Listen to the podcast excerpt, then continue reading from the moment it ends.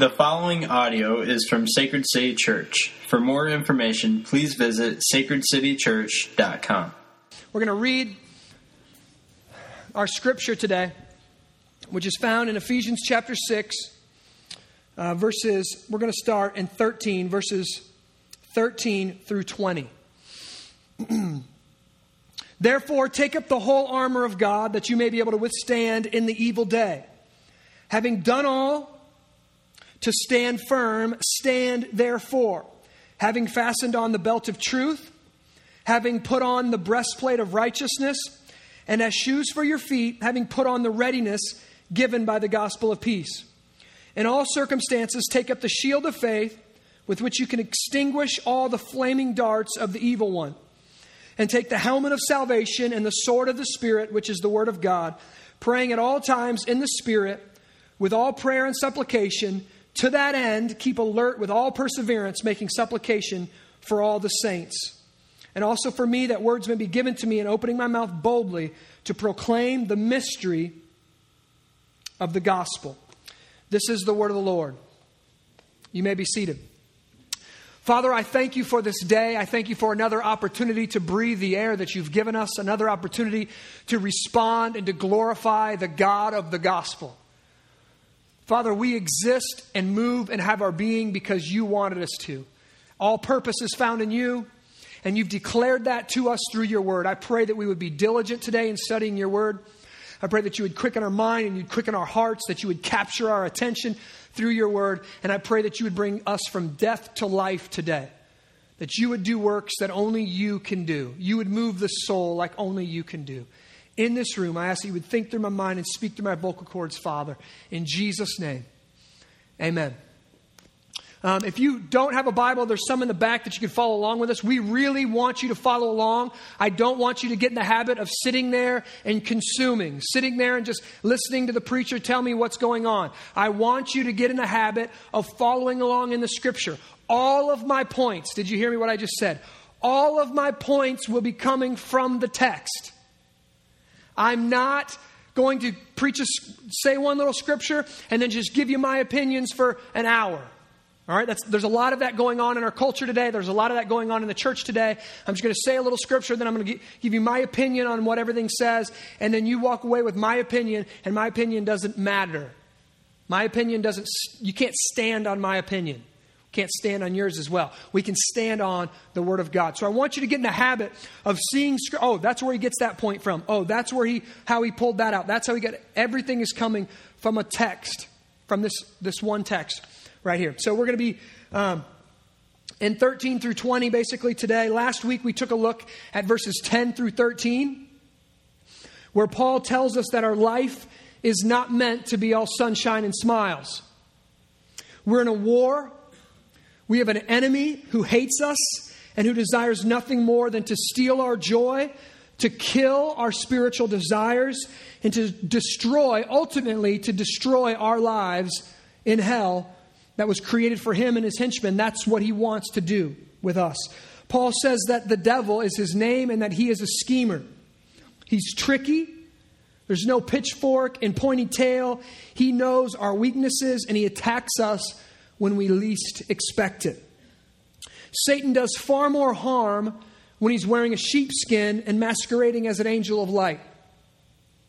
He doesn't need to present himself in all of his ugliness and all of his wickedness when he does far more harm acting like a sheep, getting into the body of Christ and creating all kind of havoc. That's how he gets past our defenses and before we know it, we're in a hand-to-hand combat, a wrestling match with sin. We wake up and his hands are around our throat. He doesn't announce himself and walk in where we can prepare ourselves. All of a sudden, he's behind our defenses and his hands are around our throat. And he's not alone either.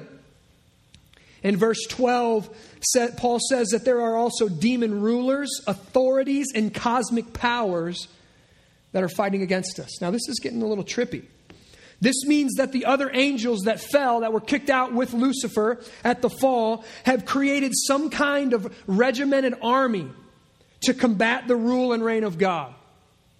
Paul calls them the spiritual forces of evil in the heavenly places. This is why there's bloodshed. This is why there's massacres. This is why there's racism. This is why there's bigotry. This is why there's hatred. This is why there's malice. This is why there's evil present in our world. It's because evil is present in the prince of darkness, in Satan, in the devil, and in his rulers and his demons. This is why there's evil in our world. This is why we lock our doors at night, because we know that there's evil out there. We talked a lot about that last week. It was funny. I, I quoted a lot last week. I just, I had like six different books and movies and everything else. I got home and I was like, what? I, anytime you quote Silence of the Lambs and, you know, C.S. Lewis in the same sermon, it's got to be good, right? in verse 13 now, Paul tells us this. He says, to pick up the armor of God. When the, listen to this, when the day of evil comes. Everybody say when. I love it. It's not if evil should come, it's when.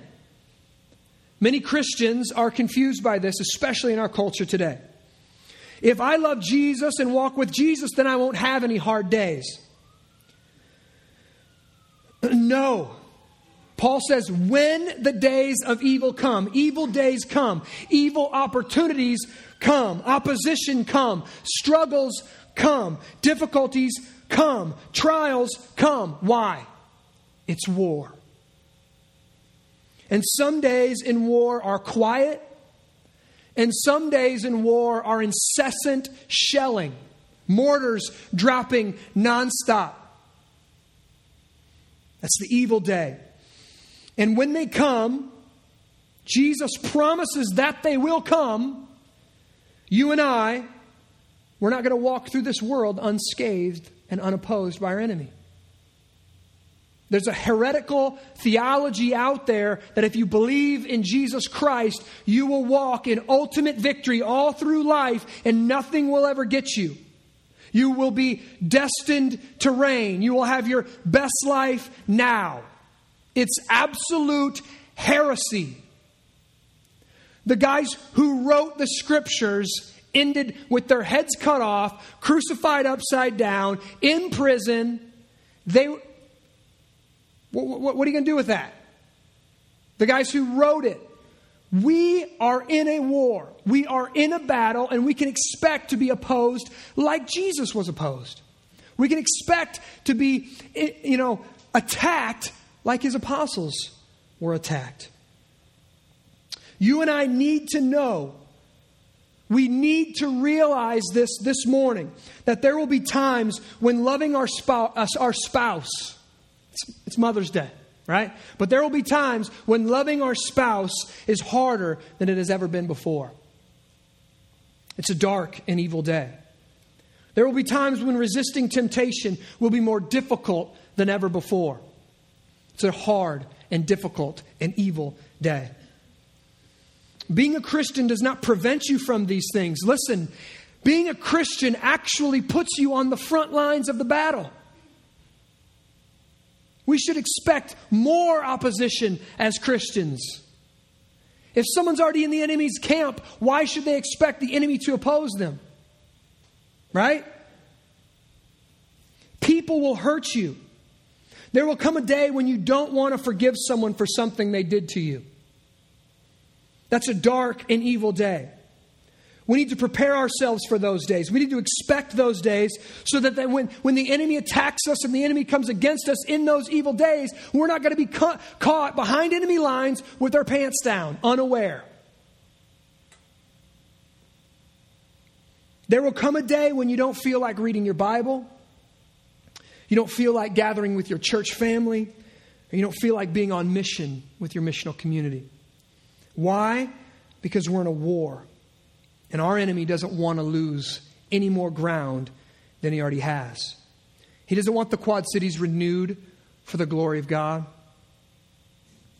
He doesn't want, he wants, he wants darkness.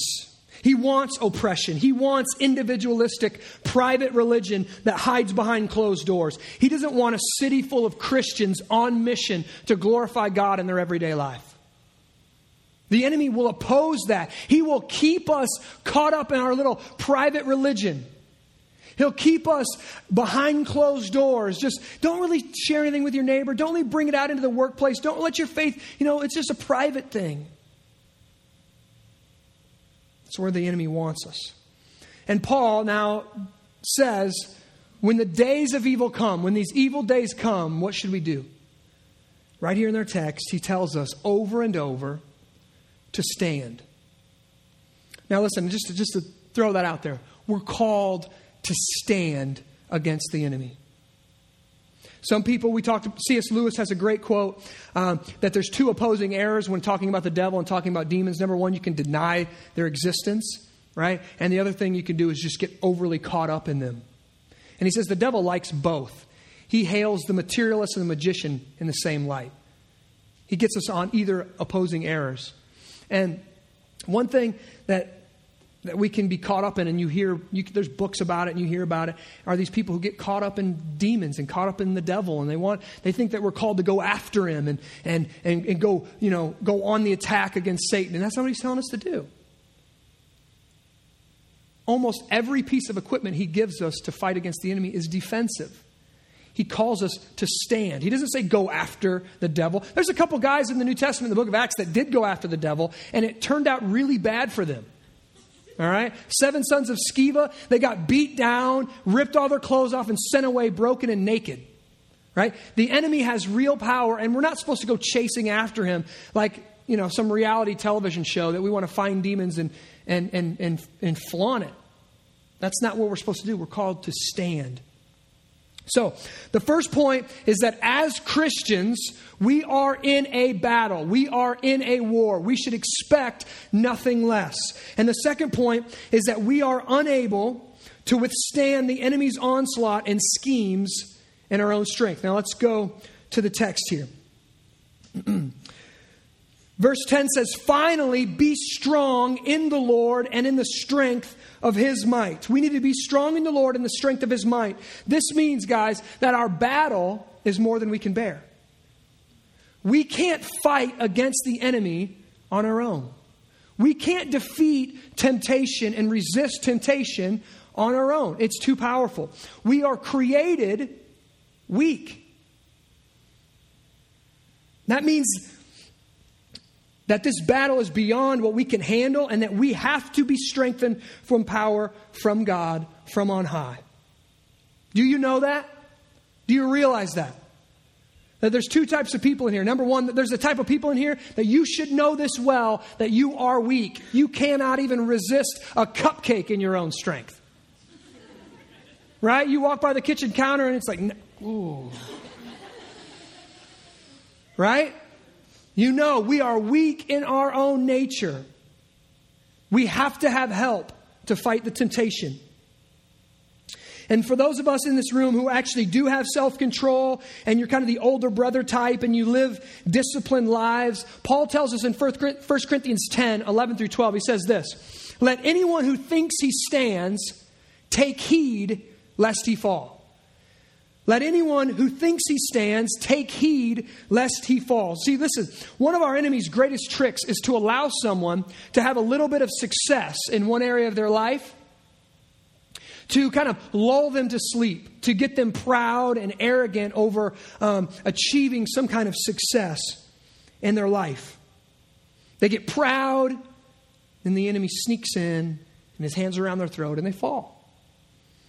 I, you know, you see this a lot. Oh, I don't struggle with that anymore.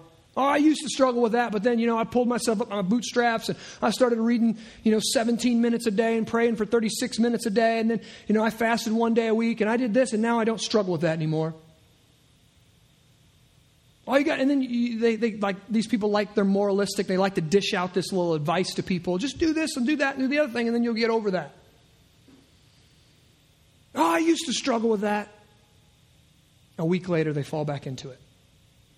Why? That's how the devil gets in through our pride. What happened? They got cocky.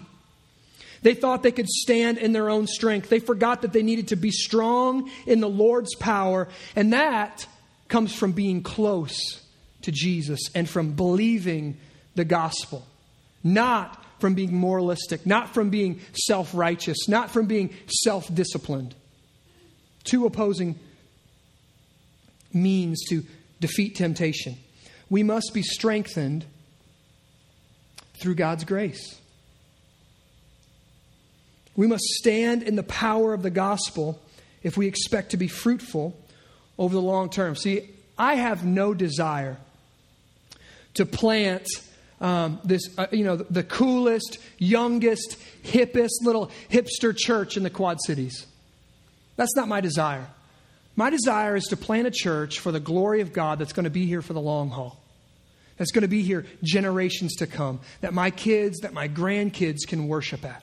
I want to plant, I, I honestly, my goal isn't even to plant a church. My goal is to plant the gospel in the Quad Cities. And as you plant the gospel, people and disciples are produced. And as disciples are produced, then churches just come up into existence. That's my desire.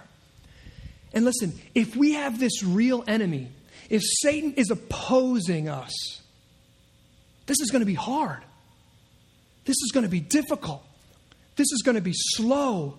This is going to take every ounce of strength that we possess, and we're going to have to lean into God and be powered by His gospel every second to make this work.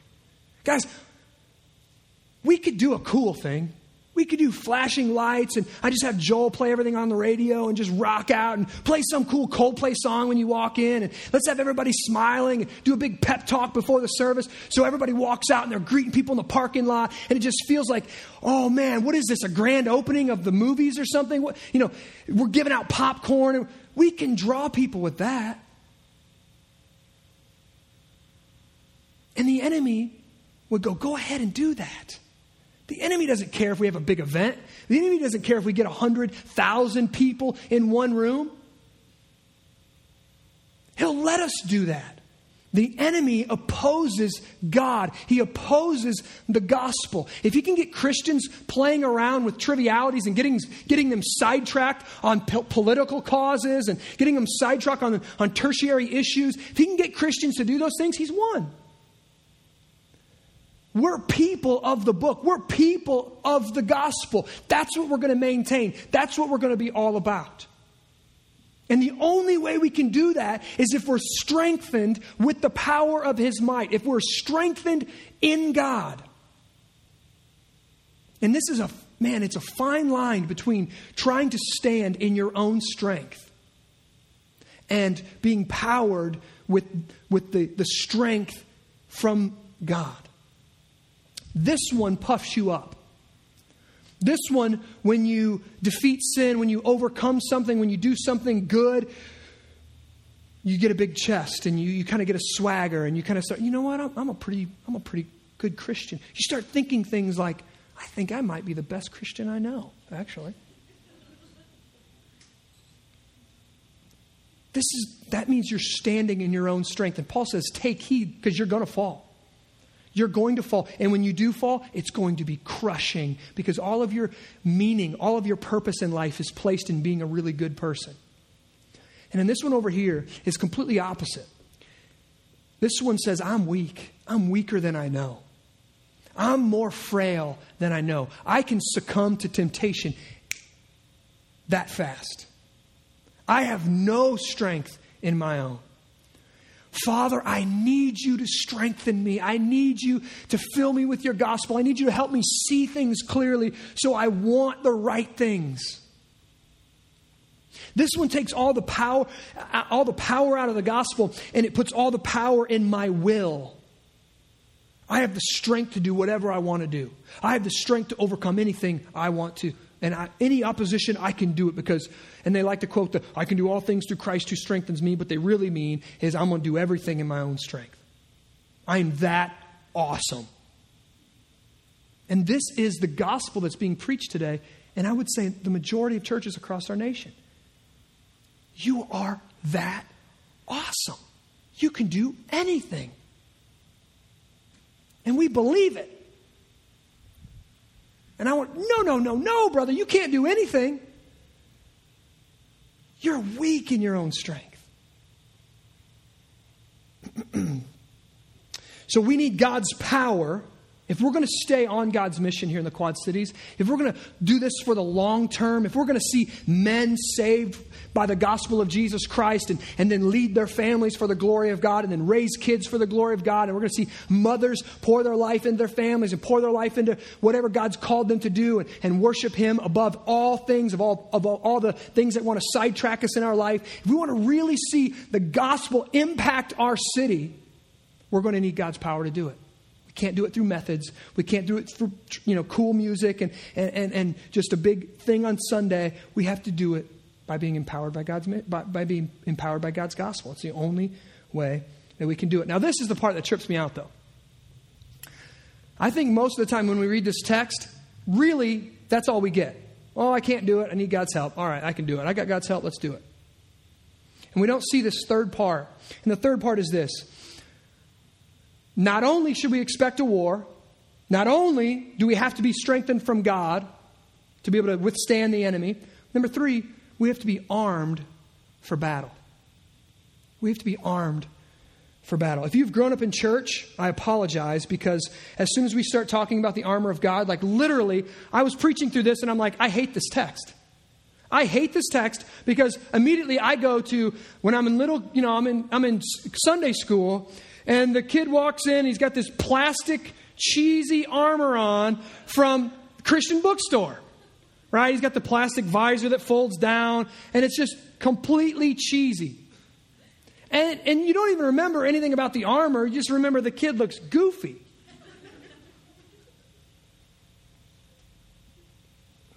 We get this horrible visual in our mind, but we have no idea what this actually means, right?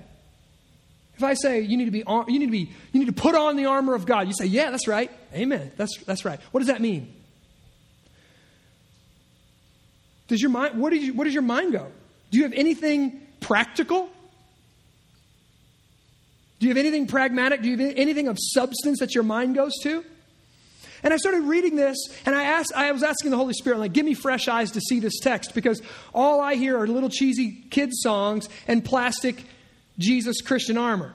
All right? And I need and, and it's completely different armor back then. It was Roman armor that they were talking about. And Paul is um, really trying to paint a picture for us that the battle that we are in, we need, and listen to this, we need good doctrine. Now, have you ever heard that? Have you ever heard that from the armor of God? We need good doctrine. That's what Paul is talking about here.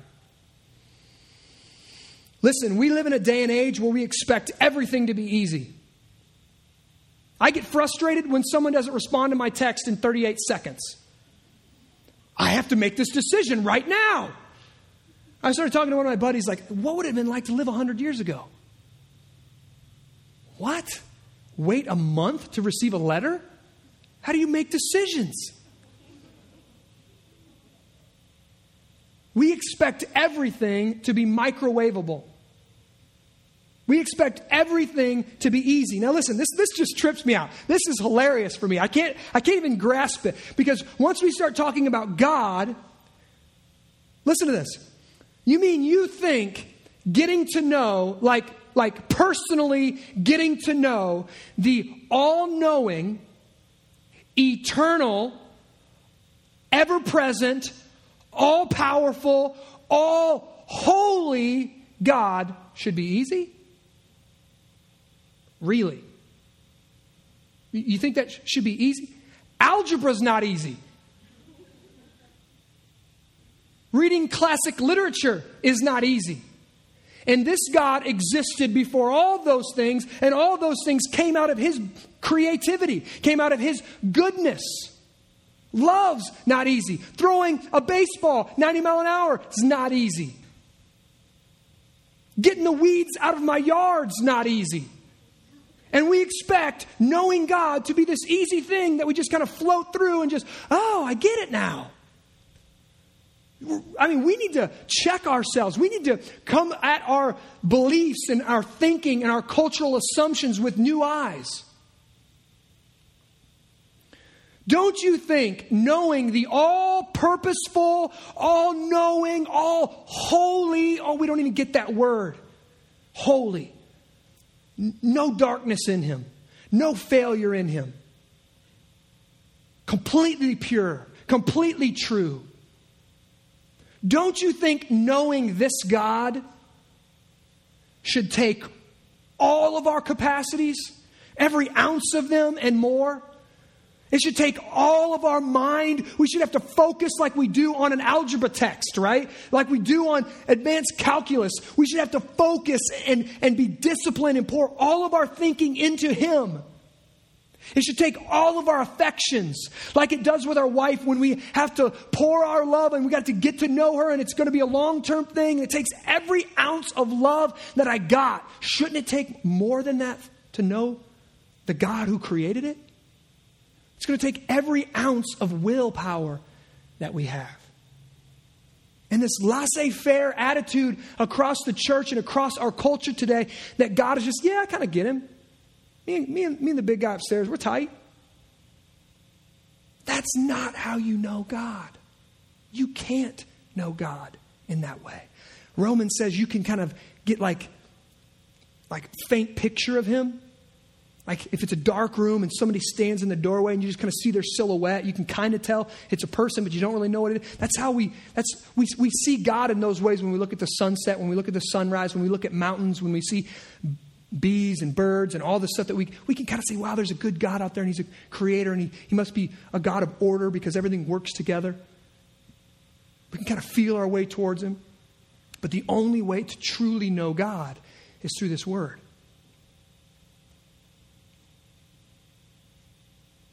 Don't trust. We should not trust anything outside this word when it comes to God. Oh, I had a dream. Be careful. We call those cults. Mormonism, Jehovah's Witness, cults. Take the Bible, add something to it, take the Bible, spin off, and create their own little thing. Cults.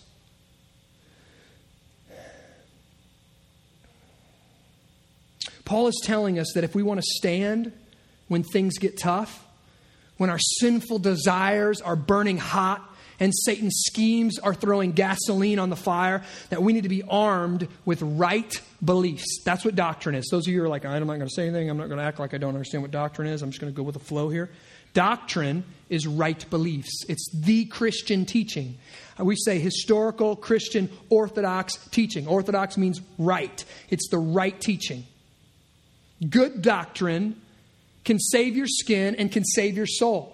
Paul is telling Timothy, his protege, uh, in 1 Timothy 4, he says this Make sure that you keep a close watch on yourself and on your doctrine. He says, By persisting in this, you will save yourself and your hearers also. God wants us to keep a close watch on ourself and our doctrine. Usually, beliefs all of our behavior flows out of our beliefs. So if we're believing something to be true, we will act in that way. And, we, and Satan can use that to get us off track, to get us away from the truth of the gospel, to get us away from right doctrine. So I'm going to I'm going to give you this. I'm going to go through these a little bit.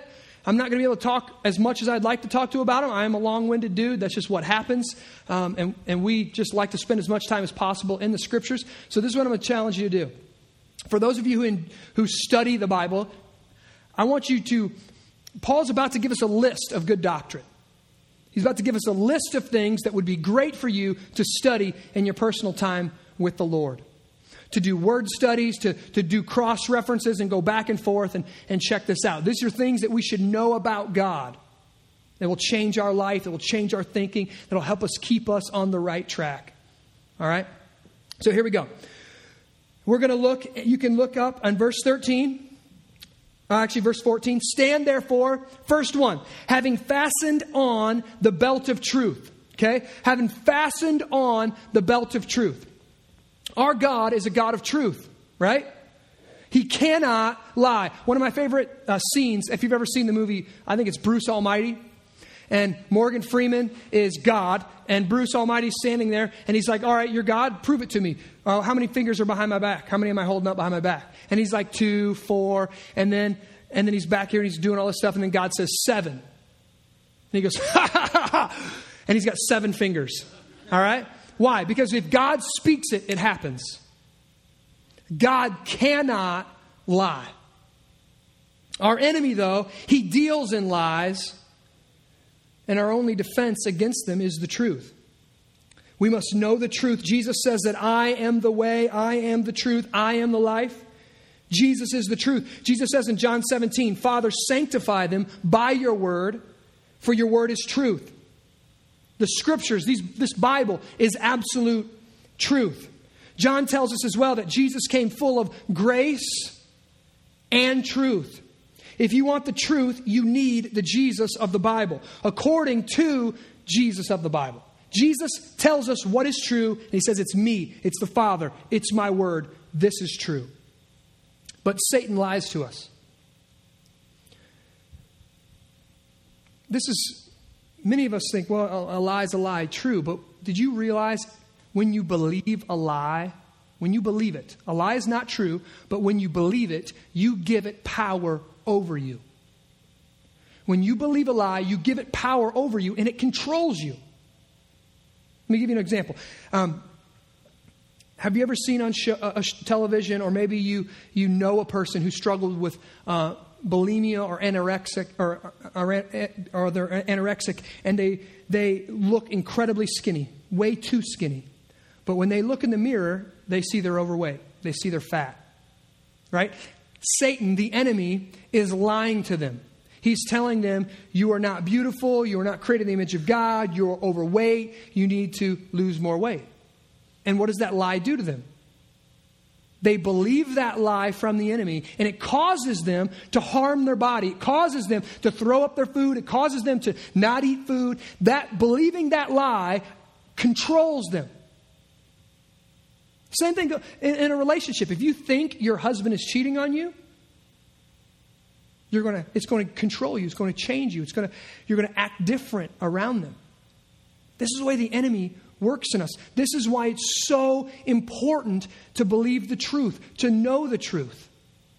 Many Christians today are they think they're worshiping Jesus, they think they're walking in the truth, but they've just slid off of right doctrine. They've slid a little bit away from the gospel, and it's no longer about God and His glory, and now it's about me and my comfort and what I can get, what I can get God to do for me. And Paul's saying that's the way the enemy works. He works with lies, and we have to know good doctrine. So you could study truth. A great thing to study, study truth. What is truth? How do I know truth? How do I come to know the truth?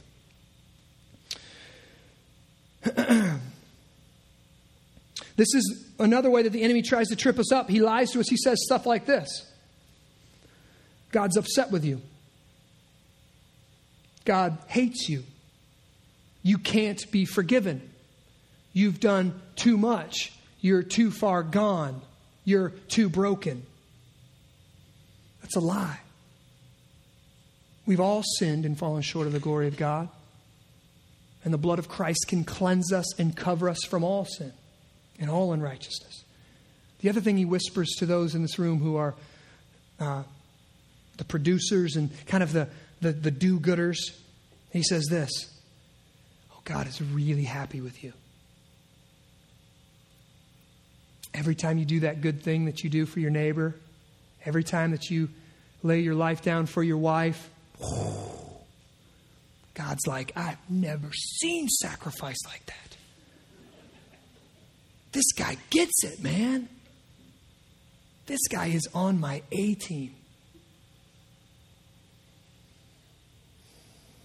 These are lies, and the only way to find our way out of a lie is through knowing the truth. When God whispers, or when God, when Satan whispers, you're awesome we should whisper, No, I'm not.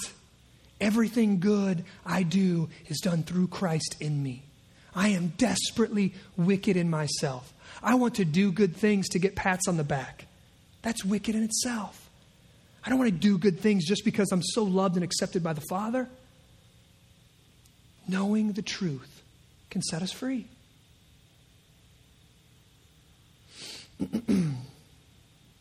okay, second one having fastened on the belt of truth, having put on the breastplate of righteousness, Now, righteousness is walking with God faithfully and in holiness. All right? Now, before you check out right there, listen. None of us in this room possess inherent holiness or inherent righteousness. The Bible says that all of our righteousness is a gift to us. Isaiah says that our righteousness or our good deeds by themselves, even the ones that we're really proud of, those good deeds are like filthy rags. Those good deeds are ruined through and through with wickedness and sin. But Christ's righteousness, now listen, this is the great exchange. This is one of the amazing truths that we need to study if we're going to study good doctrine. That Christ's righteousness, when we repent of our sins and we come to faith in Him, that Christ's righteousness, look at this, Christ's righteousness, His report card, His life, is placed on us like a breastplate of righteousness. That means when I'm standing against the enemy, I'm standing clothed in the righteousness of God, not in my own righteousness.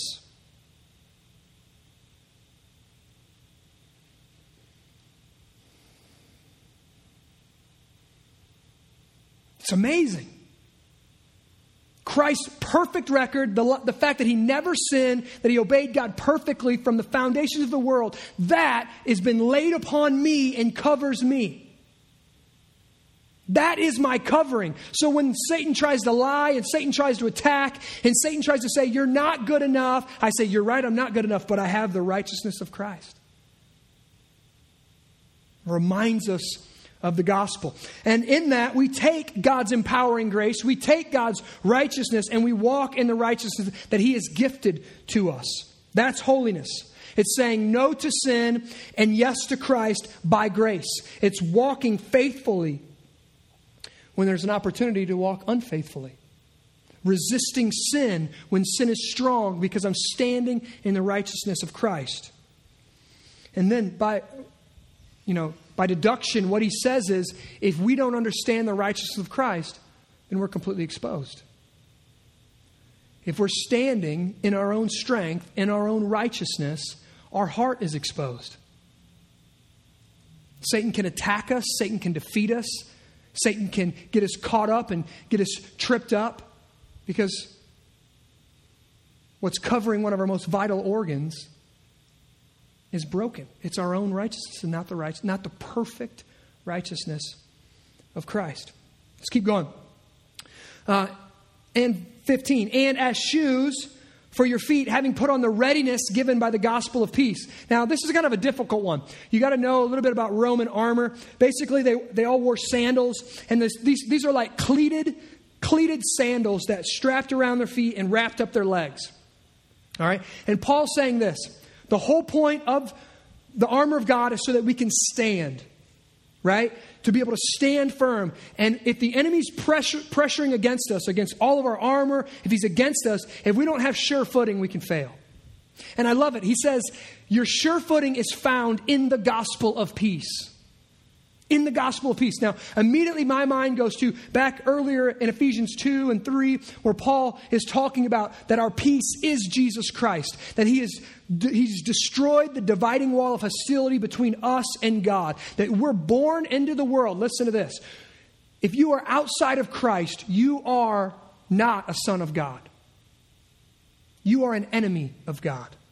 If you have not accepted the righteousness of Christ, you are an enemy of God. And first and foremost, God is our enemy before we come to Christ, before we come to faith in Christ. But by believing the gospel that Jesus Christ died the death that we all deserve, and he destroyed the dividing wall of hostility, and he made what used to be our enemy, now he's our father. That God gave his only son to adopt and to save his enemies.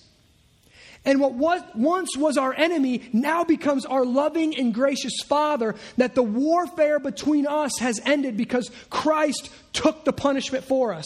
That God laid his warfare and laid his punishment on Christ, and Christ stood in the gap and took that for us. And now we can remember through Romans if God be for us, who can be against us? See, in the, in the throes of sin, when you're being tempted to cheat at work, when you're being tempted to cheat on your wife, when you're being tempted to be lazy, or whatever it is, however, God, however Satan sneaks in to tempt you specifically, when you're being tempted to do those things, Satan is warring. We are in a battle, but we need to remember our ultimate victory has already been won. We once were enemies of God, but now we're at peace through his Son. So our shoes give us the ability to dig our feet in and to stand against the enemy and say, you know what? I have been freed from sin. The, the, the, the warfare of God that was against me, the wrath of God that was coming against me, has been turned away from Jesus Christ. And if that's been turned away, then I can stand strong in the gospel. I can stand strong in his love, in his, in his acceptance during this battle. It allows us to dig our feet in, remembering the gospel of peace. It also gives us, you know, a lot of commentators were saying it gives you quick feet on the battle. So if you need a sidestep, it gives us quick feet to be able to proclaim the gospel. Being armed with this armor, it should produce in us a quickness to share the gospel in our workplace, in our homes, with our neighbors. and we need to be quick to preach the gospel to ourselves as well. When we feel the attack of the enemy, we're reminding ourselves of the gospel of peace. All right, keep going. The shield of faith. In all circumstances, take up the shield of faith with which you can extinguish all the flaming darts of the evil one. Now, this is kind of cool. Back in the day, they had wooden shields. All right? And these wooden shields, right before they went to battle, they would dip them in water. They would soak them in water. They would get super heavy, but they would be soaked in water so that flaming dart, right, that would just turn that shield to kindling, that, that flaming dart would be extinguished by the water that's in the shield. And all this is saying is that faith.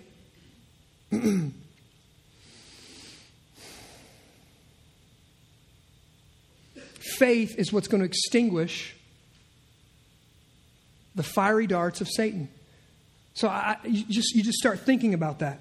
Things are going to happen where the only thing we have to hold on to is our faith. In our life right now, things can come against us and I have I'll be pressed by this circumstance. I will be pressed. The only way I can respond to this is through faith. And this is, guys, listen, this is the, the subtle pull of legalism over into moralism, where if I don't have the shield of faith, something bad comes into my life, and this is what I think. I either think that I either think one thing, oh, I must be sinning. I must be sinning and God's not happy with me. So God's punishing me, punishing me by making me sick or making this come into my life. God's punishing me. Or two, something bad comes into my life. God's not good. God's not really a good God because he's sending something bad into my life. And Paul says, No, no, no, no, no. You've been given the shield of faith to distinguish those flaming darts from the evil one. When Satan shoots something at you and he wants to bring an accusation against you, it's going to take faith to stand against it. You're going to literally have to say to yourself, These things are going to happen. That I know that God is sovereign. I know that He is ultimate. I know that He is in control. And I don't understand what's going on in my life right now. I don't understand the chaos. I don't understand the pain. I don't understand what's happening in my life. But I choose to trust Him by grace. That's faith. We trust God's word until it's all done. And then He proves Himself to be right. That's faith. We trust God's word until it's all said and done. And then he proves himself to be right. Lastly, before you'd go into battle, the last two things you would grab, you would have your whole garb on, you would grab your helmet. You'd put your helmet on. The helmet of salvation. Satan deals in lies and confusion. If he can darken our understanding and confuse us, then he can defeat us. But when God saves us, He literally recreates us through regeneration and He gives us the mind of Christ. I want to read this scripture to you in 1 Corinthians chapter 2. 1 Corinthians chapter 2 verses 14 through 16. Listen to this. The natural person does not accept the things of the spirit of God, for they are folly to him. And he is not able to understand them because they are spiritually discerned. The spiritual person judges all things, but is himself to be judged by no one. Look, for who has understood the mind of the Lord so as to instruct him? But we have the mind of Christ. Paul does this, or Paul reminds us that before we go into battle, we need to put on the helmet of salvation. And that's reminding us that God, through regeneration, when we've came to Him and we've repented of our sin and we trust in Christ through faith, He gives us a whole new nature. Now, all of a sudden, what once was, you know, blah, blah, blah, blah, blah from the preacher, all of a sudden we're getting it. What once was just words on a page in Scripture is now jumping off the page and gripping us. That God changes the way we think, God changes our affections. He makes us into what He calls spiritual people. And those spiritual people need to take the helmet of salvation, the salvation that I am saved by grace, by trusting faith in Christ. And I need to remind myself that often. Now, have you guys, you guys have probably seen Saving Private Ryan. If you've ever seen Saving Private Ryan, that opening sequence, right?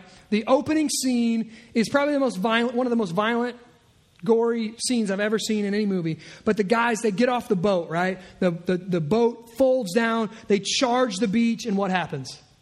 Dudes are just taking bullets in the dome, left and right. It's really bad. I mean, stuff going everywhere. They're just fa- falling all over the place. They're bleeding out. They're dying. And the message is what? They're just, Tom Hanks is yelling. Everybody's yelling, get down, get your head down, keep your head down. Why? One shot, one kill. Right? Our mind. So much of the battle, so much of our warfare, so much of our fighting and struggling against Satan is done in our mind. And we got to put a helmet on. We got to put the helmet of salvation. So much of this is just preaching the gospel to ourselves, reminding us day in and day out I have the mind of Christ, that I have the righteousness of Christ right? Just going over this and preaching it to ourselves. If you don't have Christ, you're running around in a battle with no helmet on. Your enemy's got free shot after free shot after free shot, and there's no, dis- no defense and no hope for you. You need Christ. You need Christ desperately. We all need Christ desperately. Without Jesus, we're dead. That's what he's saying. That's what Paul's saying here. Hell is real. Hell exists. Satan is real. Satan exists. Demons are real. Demons exist. Death is real. Death exists. And if you're walking around with your head up and no helmet on, you're, you're as good as dead too. That's how real he's talking. And he closes the whole thing off. That's all, all that weapon, all that armor that he asks us to put on are all defensive weapons. Then he gives us two offensive weapons. We're going to talk about one this week. We're going to talk about the next one next week. One is the Word of God. The second, which is the sword of the Spirit. The second one is prayer.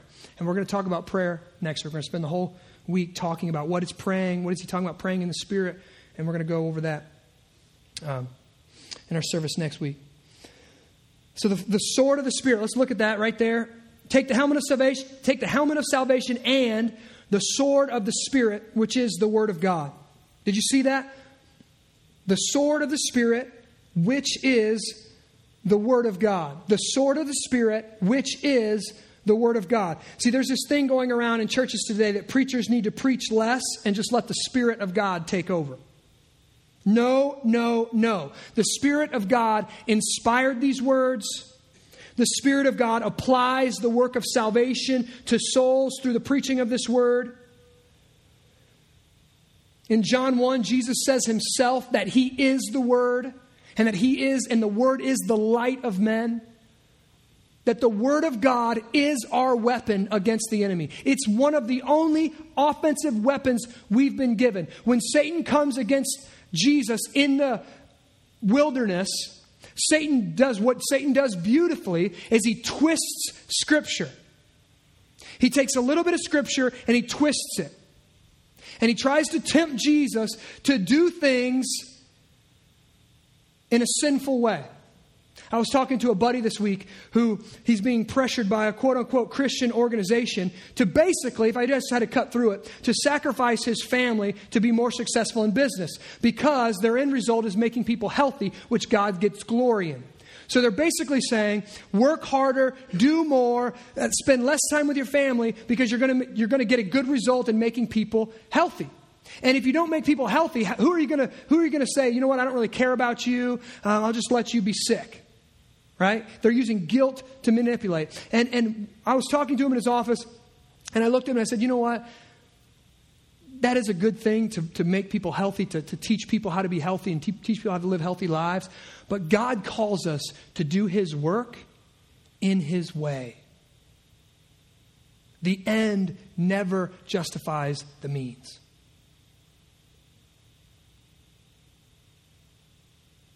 We can build big churches without preaching the unadulterated Word of God. It's easy to do. It's easy to do. It's scary. To me, it's scary.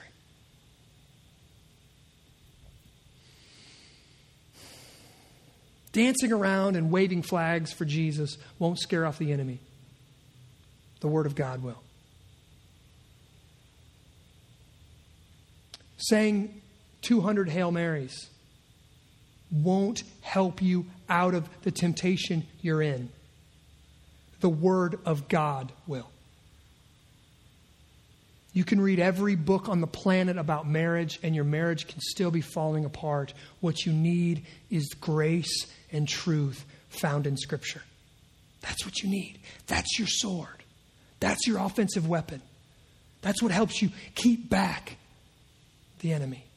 Knowing the Word of God, knowing good doctrine. See, I got nothing new for you this morning. I know it's Mother's Day. Happy Mother's Day, moms the Word of God, right? We're, we are in a fight, we're in a battle. I know it's not anything, you know, wow, this is really exciting. It's a rallying cry. And I never, you know, no. We're in a war. Moms, you should know it better than anybody. It's a battle to keep your kids from doing a header off the steps every day. Right? It's a ba- it was a battle getting them here this morning. It was a battle getting them dressed and their hair combed and fed without the food being all over them, getting them down there. Oh, life is a battle. Our life is a war. I got nothing new. Sacred City Church, man, we want to see the city renewed for the glory of God. That's what we want to see. We don't just want a bigger, better church, we want a bigger, better city. We want to see disciples made who then go out and make more disciples, teaching them the works and the ways of Jesus. That's what we want to see. And that means if we're going to do that, it's going to be war, and we have to be armed for battle. We have to know truth. We have to know what does righteousness mean? We have to know what is the gospel of peace and how does it affect my life? What is the helmet of salvation? How does God save me? What was the plan of salvation? What was the order of salvation? What was he doing in, in Genesis and pointing to Revelation? What's going on through this thing? We got to know this stuff. It's armor for our souls. And it all comes through the Word of God. It's the only way to know it. We need to know right doctrine. We need to be saturated by the gospel of Jesus Christ, and we need to know our swords. And listen, the, I want you to hear these things. These things go hand in hand grace and truth. I'm not saying we want to be Bible answer man and we want to be the guy that's all truth and no grace. I want a, we should have a whimsical holiness, a gracious backbone. We don't just float through the current of the stream and we don't stand on the corner and pick at everything and freak out over everything the president says. We don't do those things. We have a whimsical holiness. We have grace and truth. We have radical truth and radical humility all in one. That can only be produced by the gospel. Um, in Lord of the Rings, the second one, the Two Towers, one of my favorite scenes in the whole movie is when Gandalf goes, if you've seen it, Gandalf goes to, I think it's Lord Theoden, and he's been put under a spell by the enemy. He's been put under a spell by the enemy. And first off, Gandalf says, I'm going to draw you, Saruman, which is the enemy, like, like uh, poison from a wound. And, and from a wound. And he, he does this, and the king comes to. The king comes out of this stupor. He's been under the darkening, darkening fog of the enemy his whole life, or for a long time. And he's been under the spell of the enemy for a long time. And he comes to, right? And he's really weak, and he's really gray, and he's really old. And, and Gandalf's got this line that I just, I love. And he says this Your fingers would remember their old strength again if they gripped the hilt of your sword. Your fingers would remember their old strength again if they gripped the hilt of your sword. And I love that because I think so many of us, we've been walking around in a fog caused by the enemy. We've been walking around weak. We've been, we've been open to the attacks of the enemy we, because we didn't know doctrine. We just came into church and we sing some songs and we read some fluffy books and read, think about fairy tales and think God's just floating around. And we have no idea what the Bible really teaches. And I, I would just echo your fingers would know their strength again if you gripped the hilt of your sword more often. Pick up the Word of God. It's so amazing. There's so much depth to it. If you think you know it, take heed lest you fall, because there's more to be discovered and more to be found in this. This is no ordinary book. This book is alive. God has put himself inside, He has disclosed himself. The eternal God has disclosed himself in time. He's made us aware of who He is, of what He likes, of, of how He built the earth and how He built us and how He ordered salvation. He's done this thing for us, for His glory, for our good. This book holds the greatest story ever told. That every good story, every fictional story, every book that you read that you really love, and every movie that you watch that you really love, the reason you like them is because they're pulling something true out of the true story of God. Redemption, oh, everybody like, we love the Marvel characters, right? We love the new movie that's out right now, The Avengers. Everybody went out to see it. Wow, that's a really new story. Humanity's about to be destroyed somebody that's kind of part human, part godlike thing, saves humanity from ultimate destruction. Hmm, that sounds familiar, right? The only way to save humanity is if God sends a God down. Wow, that sounds familiar. God sent his own son, Jesus Christ, to come in and become one of us to save us. But he didn't save us through his all powerful strength, he saved us through his weakness. He saved us by dying the death that we deserved, by taking the wrath of God for us on our behalf.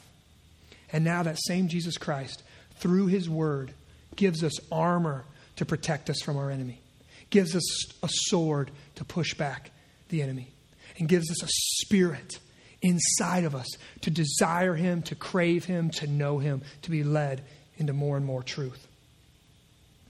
You find the one true God in this book. You find that He is after you, that He came after you when you wanted nothing to do with Him. He's pursuing you with His love. It's not like the other gods that say, Come do something for me, come up and serve me.